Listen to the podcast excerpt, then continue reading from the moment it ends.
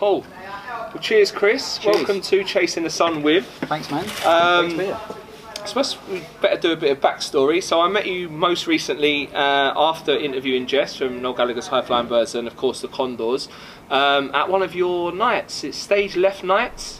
Yeah, so we do two kind of series of nights. So we have stage left nights, which are set in my lounge in um, in my place where we do like these five course meals because I'm very lucky. My partner, she's an award-winning chef who's works in like some of the top restaurants in Europe, um, and we have these live nights that you have dinner with like a well-known artist, and that you know you have five courses, and then after the fourth course, that well-known artist pulls the chair back and plays a set for about half an hour right in front of you in touching distance, and there's only like eight people in the room.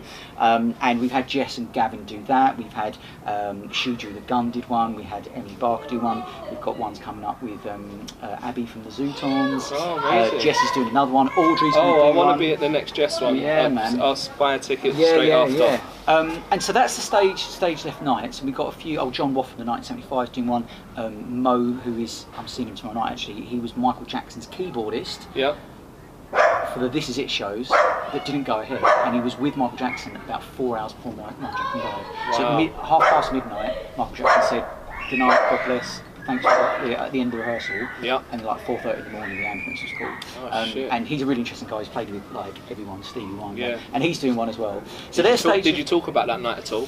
So we, yes, we did. So he came on the podcast, and we've arranged to do a um, Stage F nights with him. But what, the Groucho night is slightly different. It's not under the name uh, Stage F nights. It's actually called, just called Groucho Unplugged. Unplugged, yeah, and I I co-run that with um, a guy called uh, James Dale, who is was one of my heroes, Wow. and then became a very close friend. So he was in a band called Goldheart Assembly, who weren't that massive, but No. they were big enough that like they played Glastonbury and stuff like that. Amazing. And he ended up being like a, like he was a hero of mine, and I wanted to do an episode of the podcast where I they were breaking up, Yeah. Had captured their final ever performance. Mhm. We did that, got on really well, and then he was like, "Oh, I'm going to Madrid. Do you want to do some songwriting with me?" And I've been a musician and songwriter for my whole life. Yeah. And so we went to Madrid together, and then we were like, he was already running Groucho Unplugged, and he was Mhm. like, "Why don't you get involved in it?" And I started booking acts. So people who've been on the podcast, like Ian Broudie, Yeah, I Light and. Seeds, Jess. Yeah. We got them involved, and so I'm, I'm just kind of involved in that night. And um, yeah, the Groucho's like an interesting place. It's a lot of interesting characters. Yeah, Um, and it's people of the arts as well, isn't it? It's a really cool venue, man. Like, all of the art is, and it was just you know, from beginning to end. I think who was the artist before Jess? She sang a song called uh, "Skin on Skin." Really delicate, really. She was, a, I think, American artist. Got one Oh, word name. yeah. she was beautiful. Yeah, so we, we book in like because we, are we're doing it constantly booking artists and like I can't we did one last week I can't remember everyone was on the last week that's really bad I can't remember but yeah Top um, the top, isn't it, mate? yeah yeah no so I can't remember so I wouldn't have the reason I can't remember the name is I didn't book that particular person in because Oh, I, I normally try and book in the headliners like Jess and Ian Broudie and stuff but um, yeah it's, it's, it's a cool night the Groucho's an interesting place in Soho that it's got great history so it's where Liam um, was banned from smashed there's an interesting book that he was um, uh, so he was in the, there's a famous room upstairs. Next time you're there I'll show you it uh, where it's, it's called the snooker room. Hmm and it's no longer a snooker table because Liam smashed it up in Patsy and in the, the way the story goes is that someone came in uh, to try and see what was going on to try and calm him down Yeah. and he threw a lot of snooker balls Oh, shit. yeah, and he got banned from there. And that, that room up there is it's got like a room, like a little corner they call Cocaine Corner, and it's got loads of like so. Stephen Fry has got an entire chapter of his autobiography dedicated to that room. So it's got a lot of history. Visconti and Bowie used to go in there after sessions and stuff. Wow. Um, and it's just every time you go in there, there's someone um, interesting. Um, Yeah. And so it's kind of a cool, interesting place. And yeah, we run last Monday of every month. We do a live night in there. Beautiful. Um, yeah, so come And- down again. Yeah, no, I will definitely, man. I did, I, I did check out the last one. and I was thinking, oh, should I do it? It's Monday night, drinking on a school night, because I really enjoyed it, man. It was, and I, I was still able to, because normally I, when I go out, I, you know, 0 to 60 in 0.3 seconds. Yeah. Can't get up the next day, but yeah, I was able to um, function the next day. And as I said, it was a really good night. The, the ambience was really nice, good energy, amazing artists, and yeah, Yeah. it was cool, man. And obviously we got to chat afterwards. Hence why we're here today. Um, It's a bit so- of everyone, wasn't it? yeah, it was. It was. struggling the next morning after that so I, I, one of the things that's lucky about Groucho Night is that we get a tab, which we uh, free booze for all Oh, the wow. artists who play. But then not everybody, a lot of the artists don't drink it, so it's left over. And like I'm, I have to do a DJ Oh, set you towards have to end of the polish night. it off, of And, course. it's all, and often it's always a red wine that's left. But by that stage, I've already had Ah, few of the that's why he was handing me red wine. And He's then I like, was yeah, finish that like, off. Fucking two bottles of red wine there. And uh, yeah, so um, that that's my excuse, and I was fucking hungover the next day. But it was good. And Audrey turned up as well, didn't she? Yeah, she did, she did. That was which nice. really nice. Um, yeah, so it was a good night. Cool. Um, and this is all back of, of course, the, the, the Stage Left podcast. How, how did that come about? When did you decide I'm going to start a podcast? What you know? What was the reasonings? Um, and you know, what was what was that kind of defining factor? Because I know we're in very similar uh, industries, kind of day to day, nine to five. Yeah. And now, I mean, you've, you're evidently really, really passionate about music, and that comes across all of your podcasts. Every time we've spoke as well, you know, it's just Yeah. about music, you know, the people in music, and, and that really comes across that passion for for what you love in your podcast. And I think you know when you can make a kind of living, and we'll go on to about kind of monetization. You've already kind of identified one revenue stream of being Yeah. able to bring people together to enjoy that experience. Um, yeah, where, where where did the podcast start? So I've been a musician for my um, whole life, and um, I was on the cusp of doing some really really cool things. So singer songwriter, I was signed to a, record contract, stuff like that, Wow. um, publishing contract, but never went anywhere. Never nothing ever really to, to write home about. Mhm. And then when the financial crash happened in 2008, I was like, I'm not going to make any money for the next few years. This is going to be bad for people. Why don't I fuck off to university? I've never been to university. None of my family have been to university. Yeah. And do a music degree Mhm. just to have a different experience. Yeah. So I did that. First two years in Bournemouth, um, and then the course got cancelled because the coalition government had come in and stripped away the funding for the course I was Oh, on. So we shit. all had to fuck off to somewhere else, which was Bright. I went to Brighton, Yeah. and it meant that the my whole last year, um, all my marks kind of were on this kind of last year. Yeah. So nothing carry o- carried over. But by this stage, because I went to uni late, I went to uni between 25 and 28. Mhm. Because I'd had a lot of ex- industry experience and, and stuff, it was I did reasonably. I didn't necessarily have to write new material. I was I was knocking out tunes I'd written four or five years ago and getting Yeah. like really good grades and stuff like that. Mhm. And then, but it bugged me why I never made it. I was Yeah, like, what, really? why, was, why didn't I make it? Yeah, yeah. And then what was the defining factor? Why did it happen to some people? Why Yeah. does it not happen to you? so the yeah and and i kind of wanted the, uh, the podcast kind of helped me understand that which was really really therapeutic and um, i'll come to why that was in a minute actually um, but the, where the podcast really came about is that when i was that bit bit older in brighton at say 28 Mm-hmm. i was teaching at uh, sorry i was i was uh, attending at a place, a place called BIMM which i now do some work for actually um, and I got on better with the tutors Mhm. than the students who were 19, 20, because I was like 28, because they happened to be in a lot of bands that I grew up liking. So, like, one of my main tutors, a guy called um, Jon Stewart, is a great, uh, great influence on me, and he was in a band called Sleeper. Yep. Had Jake Shillingford from My Life Story. Um, but yeah, just people from bands that I'd kind of grown up in the 90s. Mhm. Um, go in the pub with them, and then Jake, after like three or four pints, was like, oh yeah, like my band were the only band to open for Oasis. Uh, sorry, no, Oasis opened for my band and stuff. Oh, wow. And, and he was like halfway through the series of eight dates, we started realising that more people were there for the support band to see Oasis than them, and they had to flip it halfway through. And I'm like, that's amazing. And he was like, yeah, and then we supported Stone Roses in Japan. I was like, like someone needs to tell your story. Yeah, like yeah. just because you aren't, you know, and Jake's done some really cool stuff, but um, like I was like, someone needs to tell your story. And then, then what then happened was the arts funding in the UK was ripped out hmm and tuition fees went up. Yeah. And I started noticing there was great artists who were influenced on me, like Bowie, Thom Yorke, people like that, who had got free education Mhm. um, and, and wisdom, if you like, Yeah. um, f- for free and, uh, in the arts, who went on and did great stuff. And thought, well, there might be people who slip through the net Yeah. who um, won't get that wisdom now. So why don't I tell the story of the unsung hero behind the success? So the stage left musician, so not the front man. Mhm. Um, Oh, and that's where the name comes from. Exactly, and also a big Noel Gallagher fan. Yeah, yeah, of course. Yeah, left. yeah.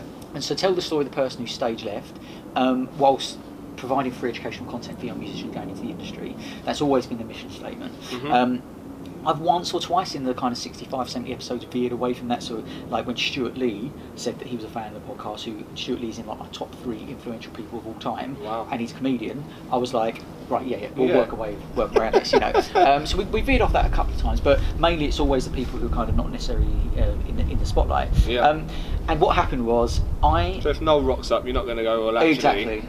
Well, you're stage left, but Liam, you're, you're going to have to. Uh, And, and the weird thing is, I know both Noel and Liam have listened to the podcast, which is Oh, fucking insane. Yeah, um, and yeah, lots of interesting stories around kind of their members of their bands and stuff like that. Because I've had most of those, you know, people from both sides of that. yeah, and I think that's where I got most into it. Because when I was like, holy shit, Mike Rowe. Oh my god, Gem Archer. Oh my god, Russ Pritchard. You know, and I kind of started, you know, and I was like, wow, you know, And a lot of it's luck because Mike Rowe was the first ever episode, and I just happened to send him a message on Facebook. So we had a mutual friend, so we Uh-huh. were friends on Facebook. But you had like a friend, me, and Yeah, yeah. friends. And I just said I've won tickets to go and see Noel do a sound check at the O2, wow. whilst I'm already having tickets to go and see them in Paris two days later. And I was like, I'm pretty much going to be like travel, probably on the same Eurostar, like going from one venue to another, going to the sound check. I thought I'll message Mike Graham, like, see if he- he's up for doing it. Yeah. First one. And he just replied, and he went. And, and Mike, I've seen Mike a number of times since then, Yeah. and like I always say this to him, like I owe everything to Mikey Rowe. Yeah, then he this went, is where it started. Yeah, man. This and was he- the catalyst. That was the what the, the first domino in the line before they all started knocking down. Absolutely. And, and he said, and he went, okay, let's meet for coffee in Paris. And I was like, fuck, I don't know what I'm doing. I'm not just qualified. I've winged it. never Just say yes. Work like out that. when you get there. Yeah. And we went to Paris. We did it. He's the nicest bloke in rock by far, apart from Dave Grohl. You know, he's the Yeah, nicest bloke you could yeah. possibly meet. And then I uploaded it to the internet, thinking a few of my mates will listen to it, Yeah. a few Oasis fans, and look like looking at the listens. Oh, it's had 47 listens and stuff. And then on the Thursday, four days like I released it on the Monday, and on the Thursday, it just all these listens started happening. I was like, what the fuck's happening? Yeah, What the fuck yeah. And he works with someone called Sheryl Crow, who is massive in America. Like, so she, you know, like she's massive in her own right as a songwriter. Yeah. But she's also got very high profile because she's been married to Lance Armstrong. She support. She used to be in uh, Correct. Michael Jackson's support band as well, didn't yeah, she? that's Yeah. So she had listened to it, and I didn't know how to do it at this stage.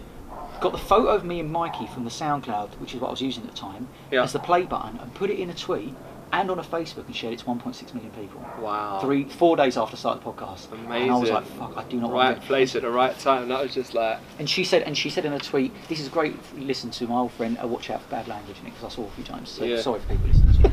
Um, Fuck and off at yeah, I'm from Romford. I can't get out of out of the. Um, yeah, and then from there, I mean, probably what you'll have now you have Jess on is that you can then start saying so that so. In your, in your kind of sales pitch to people, then you go to is you say, okay, so um, this was recorded and was shared to 1.6 million people by Sheryl Crow, and it was recorded the week that Noel Gallagher's High Flying Birds were number one in the UK charts in Paris. Yeah. Would you like to come on? Wow. You send that to enough people, Yeah, yeah. people go, yeah, of course. Especially given they're stage left musicians, and actually not many people ask them. Yeah, yeah, they want to know their story rather than Yeah. the star itself. So sounds And- like you, as you're saying, the unsung heroes. You know, Yeah. the real kind of backbone behind the kind of scenes. Yeah, yeah, absolutely. And then from there we had Laurence Juber, who uh, was Paul McCartney's guitarist and Wings, and he's won a couple of Grammys. And then off the back of that, this is you know this is the payment in that comes from podcasts, which is I people don't make much money from podcasts at all, and that goes to the very top. But the payment is things like. Laurence Juber played on my record, double Grammy winner for free, just uh, on my record, played guitar parts, and he's he's absolute legend. Shane Keister, Paul Mc, um, Elvis Presley's pianist, played with the King, is playing a C3 organ uh, in Nashville for free, just as thank you for being on the podcast. Um, and and lots of things like that have, have kind of come from it, which is which is pretty cool. Yeah. And it's taken you around the world as well. You've been to Paris. Have you been? And where Yeah. else did you go? You said Barcelona. So Barcelona was good. So that was to interview Dan McDougall, who is um, Liam's, uh, who is Liam's uh, drummer and plays quite a significant role in Liam's band. So I think he gets, I think a lot of Liam's band get a little bit of stick, and the band are aware of that, unfortunately. Yeah. But like, Well, Oasis is a tough act to follow, isn't it? They are, um, but Dan, like for instance, is he's an incredible songwriter. So the reason he was in, is in Liam's band is that he was the person who was chosen to bring Liam's songs to life from the demos because he Mhm. plays every instrument going and is an Wow. amazing songwriter Yeah. um, and is an amazing musician. And in many ways, like I think Dan.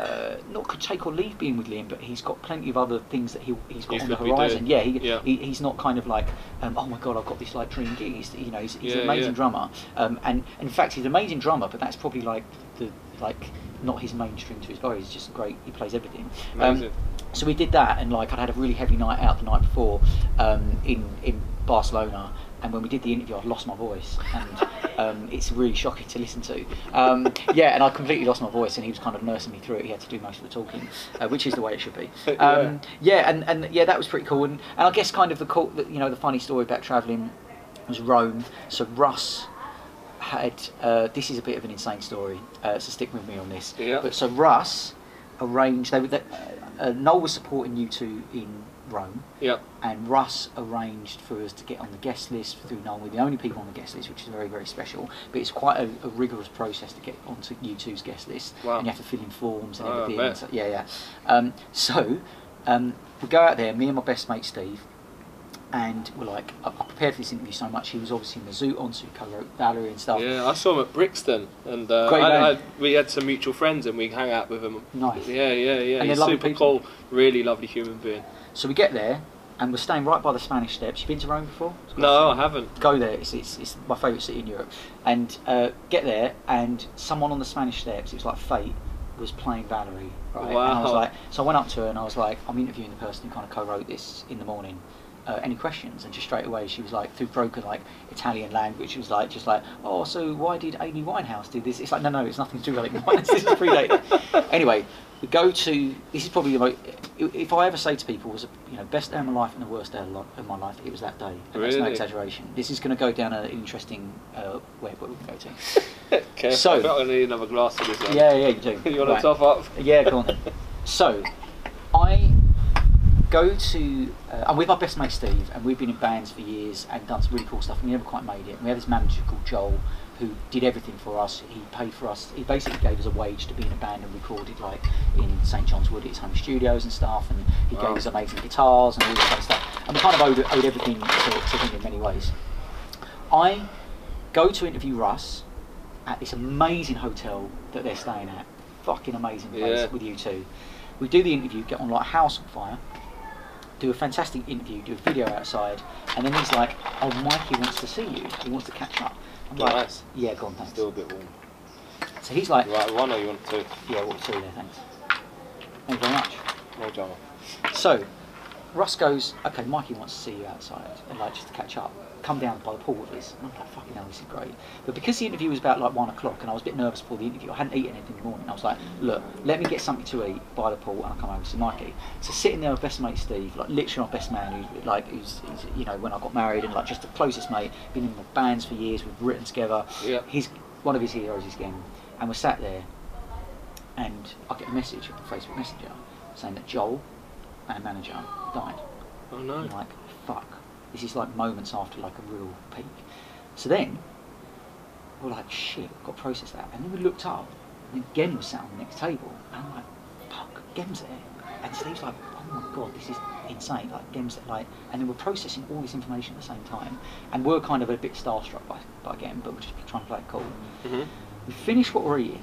We walk round to where Mikey is, and then Mikey, being the nicest person ever, just puts like it's basically talking about how great the podcast is, and like just very complimentary with Russ, two of them. Amazing. And then Russ goes, "You want to get Gem on? I'll get Gem on for you." Right? He said, "Watch this." So he goes up to Gem and he says to Gem, "Chris."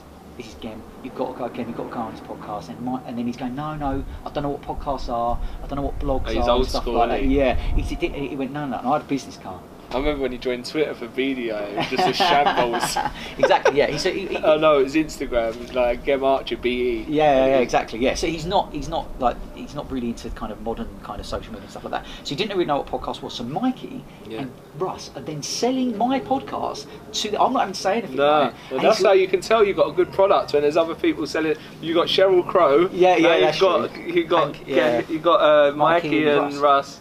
So I said, Gem, and I told him the Tony Visconti story, which I could tell in a moment, which is essentially Bowie used Bowie listened to the podcast and sent on Tony Visconti to do the only interview about how Bowie was recording Blackstar before he died. Mm. Um, and we released, uh, I recorded New Year's Eve, we sent it to Bowie on the Wednesday, he approved it, listened to it that day, I released it the Friday, and Bowie died Sunday night. So it was the only, Wow. the only kind of record about how he was recording Blackstar, which completely t- made the podcast huge. huge Yeah, and you think And- that's where Noel got the name Black Star Dancing? Yeah, maybe. Yeah, I think it probably was actually. Yeah, it's got to be because it's very Bowie-esque, isn't it? It is yes, yeah, yeah. Um, so, so again, so, so then I told that story to Gem about Visconti, and he loves Visconti because of his production and T-Rex stuff, and I think T-Rex is a big influence on heavy stereo.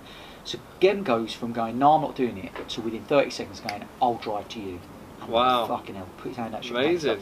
So then we are walking away and we're flying, like we're literally like, we'll see at the gig, we'll see Rome Olympic Stadium.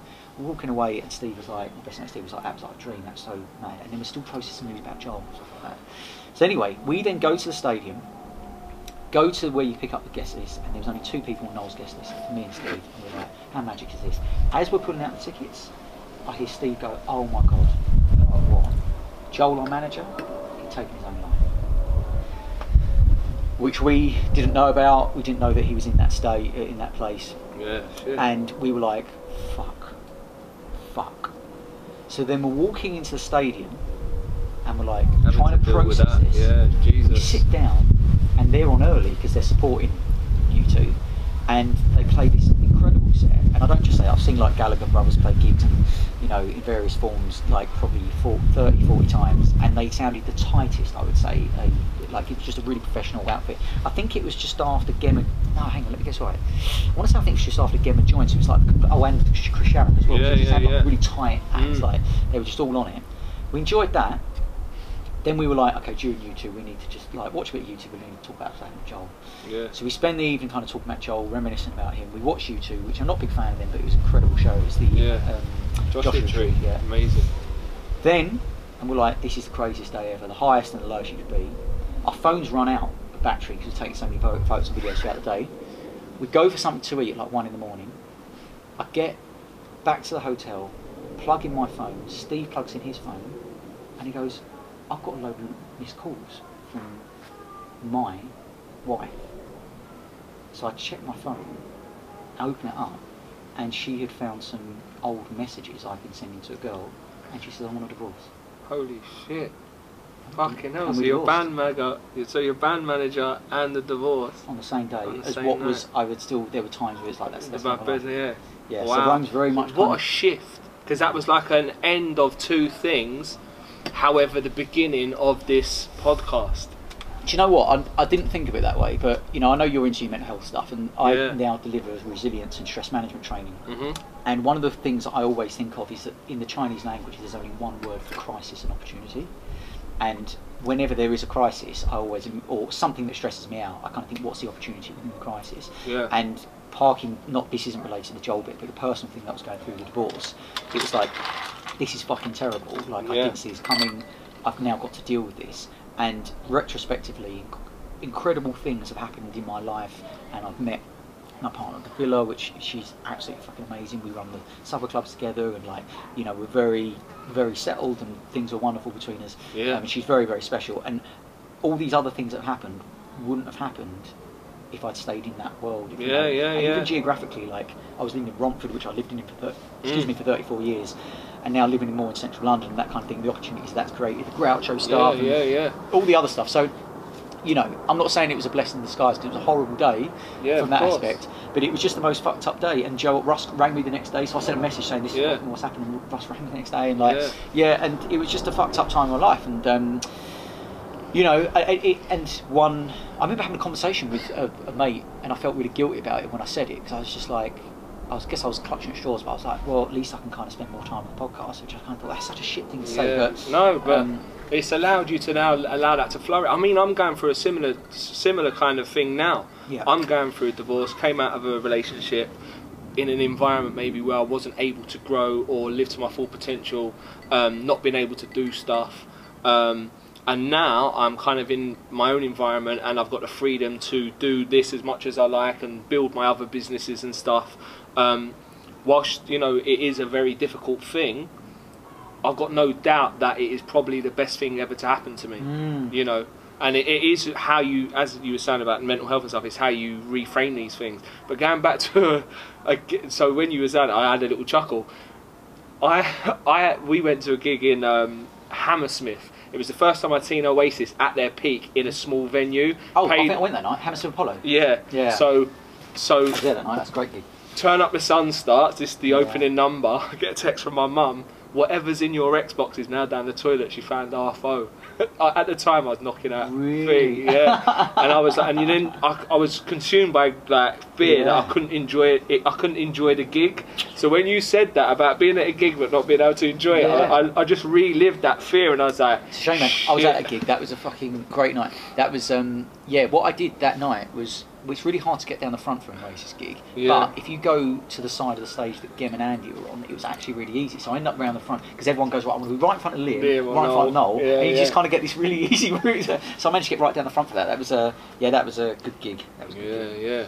So yeah, some heavy shit happened on that day Rome. Yeah. But it was, uh, you know, I genuinely say there was some of the happiest moments of my life happened on that day as well. Yeah, yeah, it's mad. So bittersweet, man. Yeah. And they say, you know, like that it's almost like yin and yang. You know, you've got the good bits, the bad bits, and it's you know, it's life at the end of the day, man. Cool. So off the back of um, Stage Left podcast, you've now developed Stage Left Nights, Yep. and you know, and wh- where did that idea come about? When did you decide to kind of branch out? So you started to get some traction with the podcast. That's now growing at a steady rate, and you're getting Yeah. Sheryl Crow, you know, retweet your uh, the Well, that's four years ago. I mean, we've had like Yeah. Ricky Gervais retweet stuff and like David Baddiel and like. Oh, I mean, they're not, you know, they, they, they, but like all bands and you know, I'm trying to think. It was the biggest retweet, but I can't think. But yeah, Yeah. I mean, um, yeah. So so that kind of stuff has, has happened kind of gradually over the years, and but uh, you know, which which is great. I tell you the biggest thing that happened in regards to. Um, so the Bowie thing was big, but also like Fox News did an article as well. Oh, on- really? Yeah. So that was like on. Um, uh, we did an episode with a guy who was in Guns, who is still in Guns N' Roses, called Richard Fortus, and he let slip that they would release, you know, recording new material, and that just Oh. went massively viral. And this will happen with your podcast. Like someone will say something or do something, Yeah. and you don't want to trip them up. You, you know, always check with the artist that they're happy for everything. They I always Yeah, say yeah, you've got yeah. final edit of anything that goes out. I have had to edit stuff out in the past that they didn't want to go out, and that's fine. Um, and uh, yeah, and, and yeah, Fox News and, and being in Daily Mail. I hate fucking Daily Mail, but at least, Yeah. at least you know you're getting decent, credible Yeah, course. source, you know, because it's coming from me. But yeah, so Daily Mail, like national papers, and uh, the, the one that was a bit tricky was I felt a bit sorry about it was the episode I did with Paul Gallagher. Mm. It got picked up, and then there was a story that went a bit viral. Yeah, so it's it's a little bit tricky that I know it upset Paul a little bit that an article was written about and misquoted. Oh yeah, they take a, a certain aspect of it and then. And I do know that that upset Noel quite a lot, Oh really? um, and that damaged their relationship. Oh shit. Yeah, because I noticed that he's not as thingy, as friendly as Uh, anymore. I hope that wasn't the catalyst. yeah. but No, I just I, I was told by one of Liam's band that um, yeah, Paul had appeared on a podcast Ah. and he'd said something that upset Noel, and Noel banned him from his gigs. yeah. yeah. and we know that was. Oh, shit. Yeah, yeah. So hopefully they're all right now, but yeah, thanks, man.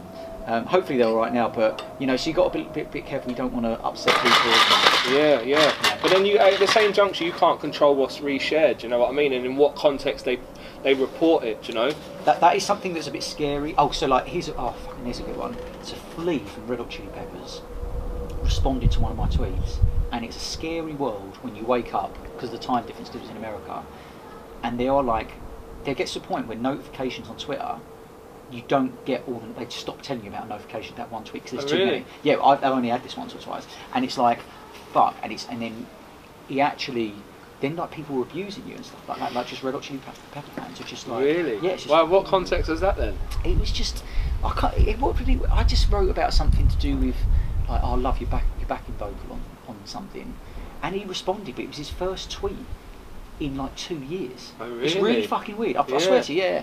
And like um, This is like you're fucking in the right place at the right time for all of these different things. Nah, well maybe, but It it, was, is. it was- yeah, it was. You can't like fair enough once or twice, but if it's Yeah. consistently happening, then you're obviously doing something right.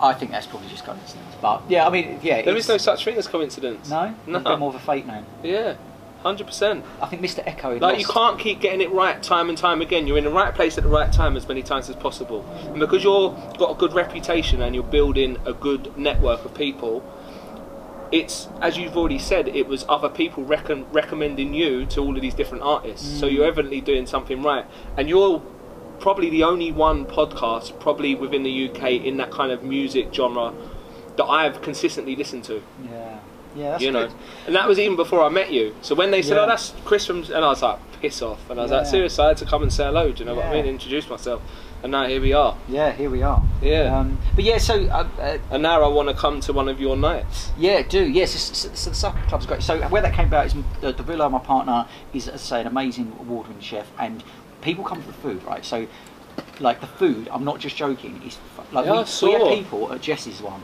who went, "That is the best meal I've ever had," and I've gone, "Oh, that's really kind of you to say," and they were like, "No." That is the best meal I've ever had, and they're Yeah. Oasis fans. and like, it looks it as well. It's like proper. it's- yeah, yeah. She's like so. She did her. She did the equivalent of a, of a chocolate making degree in Bruges. And she's Wow. a pastry chef who's learned the skills of being like MasterChef doing loads of stuff. And like the amount of like last one we had like people like that's the best pork belly I've ever had and like that's the best meal I've ever. We have that all the time. And I'm not just saying that. Yeah. So people come firstly just come for the food, but also. Um, Do you ever get home and you've got nug- nuggets and waffles? Yeah, we, we, like our dirty food. Yeah, yeah. Yeah, a like our bit of beige. Yeah, yeah. We, oh mate. Or is it every night just like? No, we had a Domino's last night, so that's Oh, fine. Yeah, she loved it. She had like chicken, chicken, yeah, chicken uh, dippers and all that. So yeah, yeah. So we love all that stuff as well. Don't get me wrong. Yeah. Um, but yeah, I'm very lucky to be with something like that. And so she wanted to run a supper club. That was her dream. And I was like straight away, my business head was like, okay, so what's the USP? What's the unique Mhm. selling point? And then we were just like, initially we said, why don't we do it like a podcast and a meal? Yeah. But then the first person we asked was John Waugh, and we were like, it was in 1975. It was Mhm. fucking massive. Like you Yeah. may or may not like them, but they are a massive, massive band. And he was like, yeah, I'll play something. I was like, Amazing. And Yeah, then yeah. again, bit So like podcast, like the next one, yeah, like I'll play, I'll play, I'll play. Um, and like that has had some very, very special. So then now is that what you punt to artists? Say right, so this is the format. Yeah. Da da da da. And, they- then we and- pay well. I mean, Yeah. so the tickets are expensive, Yeah. as you would expect if you're going to have dinner. Yeah, yeah, with yeah. like you know, uh, you know, a five course dinner, five course meal Yeah, with yeah. someone, and people have flown from Sweden for it. Wow. People have, have travelled down from Leeds. I know it's not that far, but No. it is to be Leeds to London. It's an effort for like just just a dinner. Yeah. But um, but it's because you get to watch someone play your favourite songs in front of you. We've people in tears because Amazing. imagine like a band you really loved, Yeah. and they're playing your favourite songs Yeah. right in front of Front you. of you, and we've had a lot of that. Amazing. Um, and yeah, we've we've had uh, yeah lo- loads of cool people do it. And the special one for me is I remember six months before we did it, we had there's an artist called She Drew the Gun who I'm a big fan of. Who um, Gavrila, my partner, was in the kitchen doing some cooking, and she was dancing around and singing to one of her songs. And within six months, Louise from She Drew the Gun was playing at song in our lounge. It's like priceless. Again, Absolute no priceless. coincidences. Yeah, amazing. So Mr. Eko in Lost said, "Never mistake fate for coincidence." Or did he say, "No, no, actually that might be wrong. Maybe it was never mistake coincidence for fate." That was what it was. Yeah, never get them too confused. But yeah, um, yeah. So the supper club's going well. We've got loads coming up, um, and but we're moving soon. We're moving. It looks like we're going to move to Clapham, so we're just finding a, a, a Place that's big enough to. big enough. Yeah, and, yeah. and we've had offers to do them on bigger so do you have it in your in your our house? lounge. Yeah, yeah. In our, yeah, in our house. So where you live? Yeah. So you, so when you're looking for a new place, you have to make it's sure be the right it's size. Yeah. Mate, on my phone right now, we are we're literally she's sending me through probably there's five right now on Rightmove and like Open Rent and stuff. Yeah. Um, and the criteria is has to have a dishwasher because there's so much washing up and it fucking drives me nuts when we ain't got a dishwasher at the moment. Criteria is got to have a dishwasher, got to fit enough people for the supper club, and got to be nearer to the station so that people can Will come get- to the yeah, supper- supper club. Um, yeah, and so uh, yeah, we've got John Waugh doing one in a, uh, on the 16th of October, doing one uh, a tribute to John Coltrane, like a sax player. Uh, Wow. we've got uh, so Mo Pleasure is doing one on the 1st of October, so that's quite soon. Yeah. And he's going to play like Michael Jackson songs that he played at the last rehearsal and stuff like that. Yeah, which is going to be fucking amazing. yeah. Um, and So if yeah, there's any MJ fans out there, yeah, a lot of MJ fans are going to, and I've got to deal with the fact. So he came on the podcast, and we, we've talked about. It's a delicate conversation, but I say, you know, Yeah, of course. Finding Neverland documentary, or no, Leaving Neverland documentary. Yeah. Um, how has that impacted you as a business? You know, Mhm. like Yeah, of it's quite, a, quite a big thing. And Yeah. I'm a little bit worried, that, you know, advertising something with Michael Jackson in the title at the moment is a delicate kind of ground. So, um, but I hope uh, he, you know, we'll still go tickets fine. I think because he's got his big No, name of and he's- course, he's got a big following, and he, I mean, he hasn't just played Michael Jackson, he's played everyone. yeah, Um, so yeah, so they're, they're quite good nights, and um, yeah, lovely to come to one. Yeah, I will. When's Jess going again? She said, She said, so when she originally it was going to be October, yeah, but it's dependent. Basically, who's the, who's the person who's calling the shots on dates in her diary? Yeah. It's. Noel Gallagher. yeah, Who's the second person? Gavin. Yeah. Yeah. So it's got to just work around, but she's up for doing it. Yeah. Uh, Audrey says she's up for doing it as well. Oh, wicked. So that'll be interesting. Um, yeah. So so I'll let you know when that is. So we just Yeah, got definitely. I spoke to Jess yesterday. Yeah, how much are the tickets? It's dependent on the event. Oh, okay. I would cool. say for Jess's. The last one we did for Jess was 100 quid a ticket. Cool. which you're only getting you're getting a five course meal and Yeah. booze and Jess playing literally like r- touching distance yeah, yeah, and there's only eight seats Yeah. and that's why it's got to be that amount also because we pay the artists as well so Yeah, one of the reasons people want to do it is a lot of artists you'd be surprised how many artists play unpaid gigs Yeah. like at that level a lot of them do and what we do is we just basically say like we take the cost of the ingredients out and then ingredients from Yeah. like Borough Market Uh huh. um, and then we split it 50-50 with the artists because Yeah. it's three days work for us essentially putting it together Yeah. and we say artist gets 50% That's And amazing. like, yeah, great, and they get a great meal and everything. And often Yeah. they're people we know who are Yeah, just up for yeah, a good yeah. night anyway. So So it's just like chilling with friends. yeah, yeah, absolutely. Fact, that's exactly what Jess said actually when she, she came to the last one. So um, Does Gav come as well? Is he yeah, involved? so yeah, he did. Yeah, absolutely. Because I'm watching them, man. It's they're electric, like their connection and the way that they just kind of, I don't know, connect, man, is something I've never seen before. And they played here, didn't they? Yeah, yeah, they did. Yeah, they did They- they one did. song, man. But Mr. Goodbye, Mr. Rain, right? Yeah, yeah, I listened to yeah. it this morning. It's a Beautiful, man. Yeah. and um, we're currently in negotiate. So Jess has asked me to send because they've got their new album coming That's out. right. So she wants to film some more content. So I said I'm happy to do that for Yeah, free, nice. just to come and en- just to enjoy it. You know what I mean? Just to be a part of it. So. Um, yeah, she says she's back in September. I'm not sure. I know she's in the States at the moment. Yeah. So we've been WhatsApping and stuff. So really looking forward to that, man. Yeah. So what's the you know what's the big what's the what's the plan? So you're you're, you're doing stage left nights. You're doing Yeah. the supper club. You're doing um, what do you? Oh, Groucho unplugged. Yeah. And of course, you're doing stage left podcast. Yeah. You know what? So you're you're you know you're already getting really good traction. Yeah. You know, is the dream to be able to do it full time and to be able to pack in the nine to five? Nope. No. Okay. No, because no, because I like. I mean, my nine to five is supporting people who are affected by sight loss, and I've always worked in the charity sector, and I, I Mhm. feel that everything I do, I want to um, go towards supporting someone else, and I, I see rather than you know quitting a job and doing that, and, and I think the podcast does go along to helping young musicians. That's the whole point of it. Yeah. But I don't believe in doing one thing. No. Um, uh, the, realistically, like people don't make full time living uh, a full time living out of a podcast, but what it is is a great enabler to other things. Yeah. So um, that I mean that would be my like. Yeah, but next- you've already established two other strings to your bow, you know, and it is just about looking at how you can expand that Yeah, and, and- building more assets or more kind of, you know, branches off of the, the, the, the stage left stage left brand that you've already kind of built, which has already got such cre- credibility. Yeah, and, and that what you just said there, the credibility and the integrity of it can never be compromised. So I think the moment I'd be like, okay, I need to, how can I make money because I've got to pay some bills, Yeah. and like and, and see this is my kind of main Yeah, income and because you're already mission led, you know, your mission is to, you know, edu- educate young people that want to come into the music industry Yeah. and to be able to, you know, access all of that information without funding, without, Yeah. you know, um, I mean, if, if don't get me wrong, if someone was like, you know, you know, I had an opportunity. I was offered the opportunity to. It was in early talks to do the Guardians music podcast, um, but the realistic, the realistic outcome Yeah, of that to be is that it was, that. it was.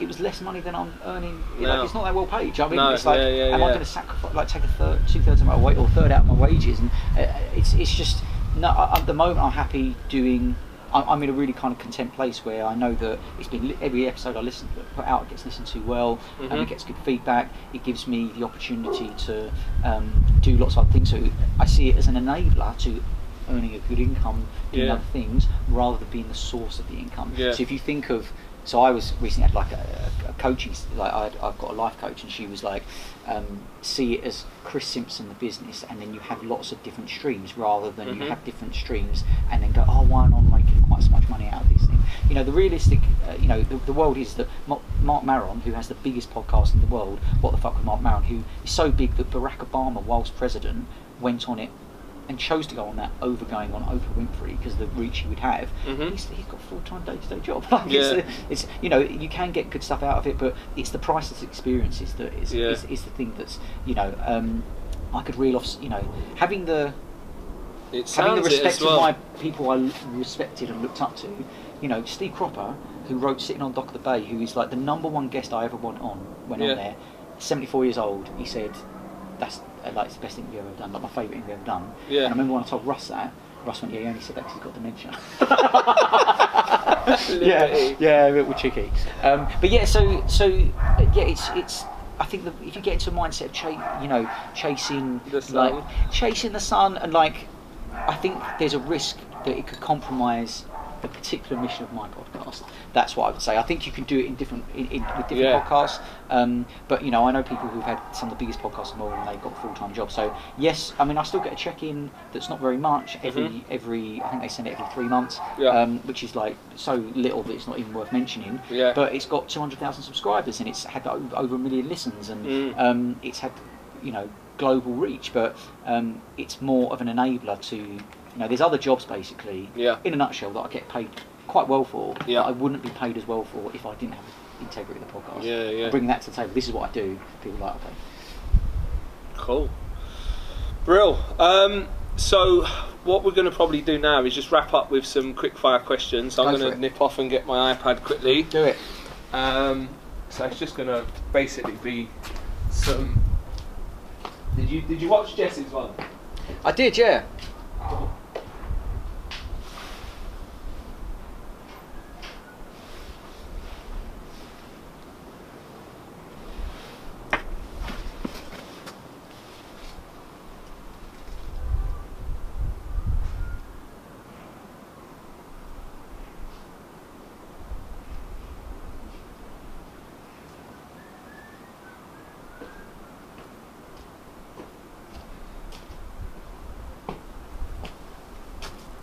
Did you get Jess to sign that? Yeah. Yeah, nice. I might. Um, oh, oh, she said to bring it down and get Audrey to sign it because she said she was coming down.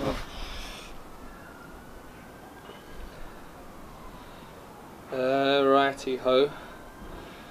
So obviously we're both um, massive Oasis fanboys. We are.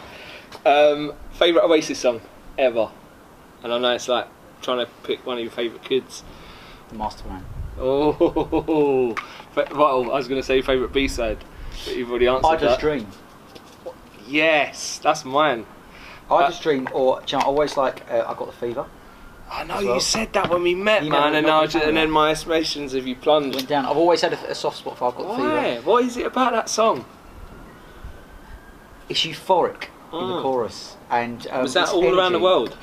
World? No, that was a B side to Stand um, By Stand Me. by Me. Yeah, yeah. I My it sister was- love it goes into my sister love, or the other way around. Yeah, yeah. Yeah. Um, the Fame used to love the Fame as well. yeah, the of fame. But going nowhere, man. Well, that was another one from that session. Yeah. Yeah, yeah. I mean, you could just list endless ones, but The my Street favourite Fighter Man was pretty good as well. The cover. Yeah, but I kind of think, yeah, I'll, I'll, I'll kind of take a leave. Stay actually. Young was probably the best out Stay of that Young's era. great. Stay Young's great. I mean, there's so many great. I tell you what, the most, the best, well, most man. obscure Oasis song that not enough people talk about is "Who Put the Weight of the World on My Shoulders. Yeah, that's on the Gold soundtrack. which is fucking amazing song with Mm. the orchestra and stuff. Um, so that's a bit of an unheard What about You Got the Heart of a Star? That's Yeah. another one no one talks about. That's very nice. Yeah, I don't love that one. It's a little bit Christmassy. Yeah, yeah, yeah. I'll tell you about something about Christmas in a little while. I know, I know. You tell me Oh, that. did mate. you? Yeah. I'll get myself into trouble. Yeah. I know you will. Yeah. All right, we better not talk about that. Yeah. Um, but first record you ever bought? Morning Glory was it? and Parklife on the same day. Ah, was it Park? No, hang on. Was it Parklife? Yeah, yeah, it was. That was the album. Was it called The Great Escape? yeah, The Great Escape Great was the album. Yeah, Yeah, yeah, so yeah. on the same day. First gig you ever attended? Michael Jackson. Yes, at- me On the too. Bad Tour in Oh. 1988. Wow. And I've got a story which I am actually going to share, which is um, I'm four years old, my brother is six, and my dad had a box, and he I don't know how he got it, or the company he was working for got a box, Yeah. and a woman walked in and said to me, "Would you like to meet Michael Jackson?" And Oh, I had only known Michael Jackson through seeing a bit of the Thriller video because my dad had the Thriller video on, on VHS Yeah. and used to, and he was, it was like Neil Simpson's the only person who's got the Thriller video. So people had, had the viewing parties of watching this video, and it frightened the shit out of me at four years old. As you imagine, like Thriller was probably Yeah, yeah, cool. right? So I then start crying and going to my mum. No, no, No, I don't no, want to no. meet. I don't want to meet. So then my mum's going, Chris, you're going, right? Because this is like the greatest opportunity ever. I'm like, in hindsight, probably Yeah. not the best idea. so I'm hiding behind my mum like this, Yeah. right, hiding behind her, going, no, don't let me go, don't me go, don't me go. And my mum's going, Chris, come on, you've got to go. And then eventually looks at the woman and says, what about his brother? And the woman looks at my brother, who's six years old, and said, no, he's too old. Oh, on that note, most interesting person you've met? Fucking hell, Stewart Lee. Yeah. Yeah, I'd say Really? Stewart Lee. What interesting in what? Does it? I don't know. Most interesting, like podcast No, a guest guy- just, or even like you know, in passing. Most interesting person I've met. There's a, a great uh, influence on me, a guy called Neil Thew, who you won't know. He was like a mentor uh, of mine uh, when I was at university, and he just had a very challenging life.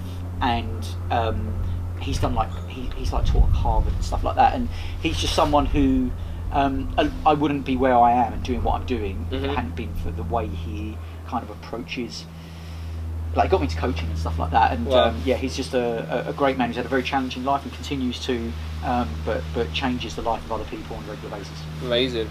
Oasis or Blur? Oasis, Liam or Noel? Paul, Oh, very diplomatic. Mick or Keith? Keith. I played a guitar that Keith Richards played about two weeks ago. I played a guitar that Keith Richards has played. That's all I wanted to say. I Yeah. playing his guitar. I was like, fucking Keith I Richards. tell you what, when I was watching the thing with um, Jess, I didn't realise that you played the guitar and she sang some songs. Yeah, that, yeah. I That did, must yeah. have been amazing. Yeah, that Because when I suggested it, because she, I, I knew that Cast My Shadow was her favourite song, and I said, "Would you be up for doing a Yeah. cover?" She said, "If you play it."